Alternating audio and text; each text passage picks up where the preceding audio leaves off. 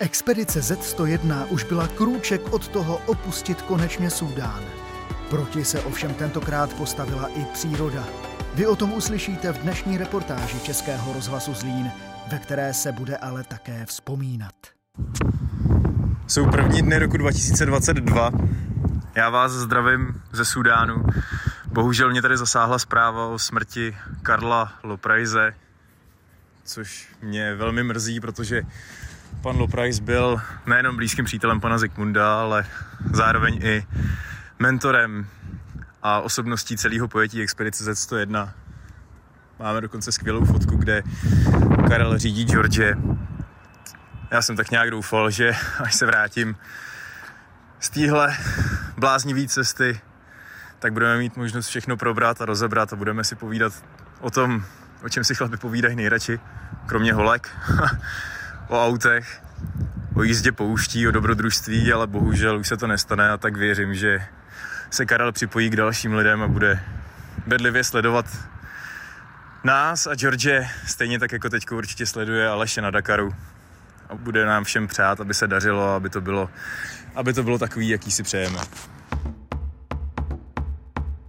Silvestr a oslavy nového roku 2022 tady v Chartubu se nesly v dost hořkým duchu, bych se nebál říct, protože asi hodinu před půlnocí jsem byl svědkem toho, jak se tady v ulicích gengy vypravili přepadávat lidi.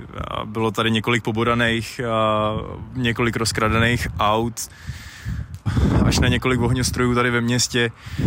To začíná vypadat, že lidi bojují vlastní život. Samozřejmě se dostávají k moci teď ty nejchudší, bez zázemí, který cítí příležitost něco získat a to bohužel dopadá i na nás, na všechny součásti expedice.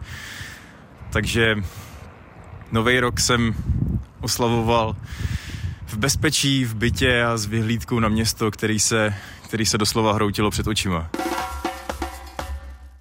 No a aby nebylo všeho zlýho pomálu, tak eh, pokud někdo měl pocit, že s rokem 2021 odešly problémy, komplikace a možná i smůla, tak opak je pravdou.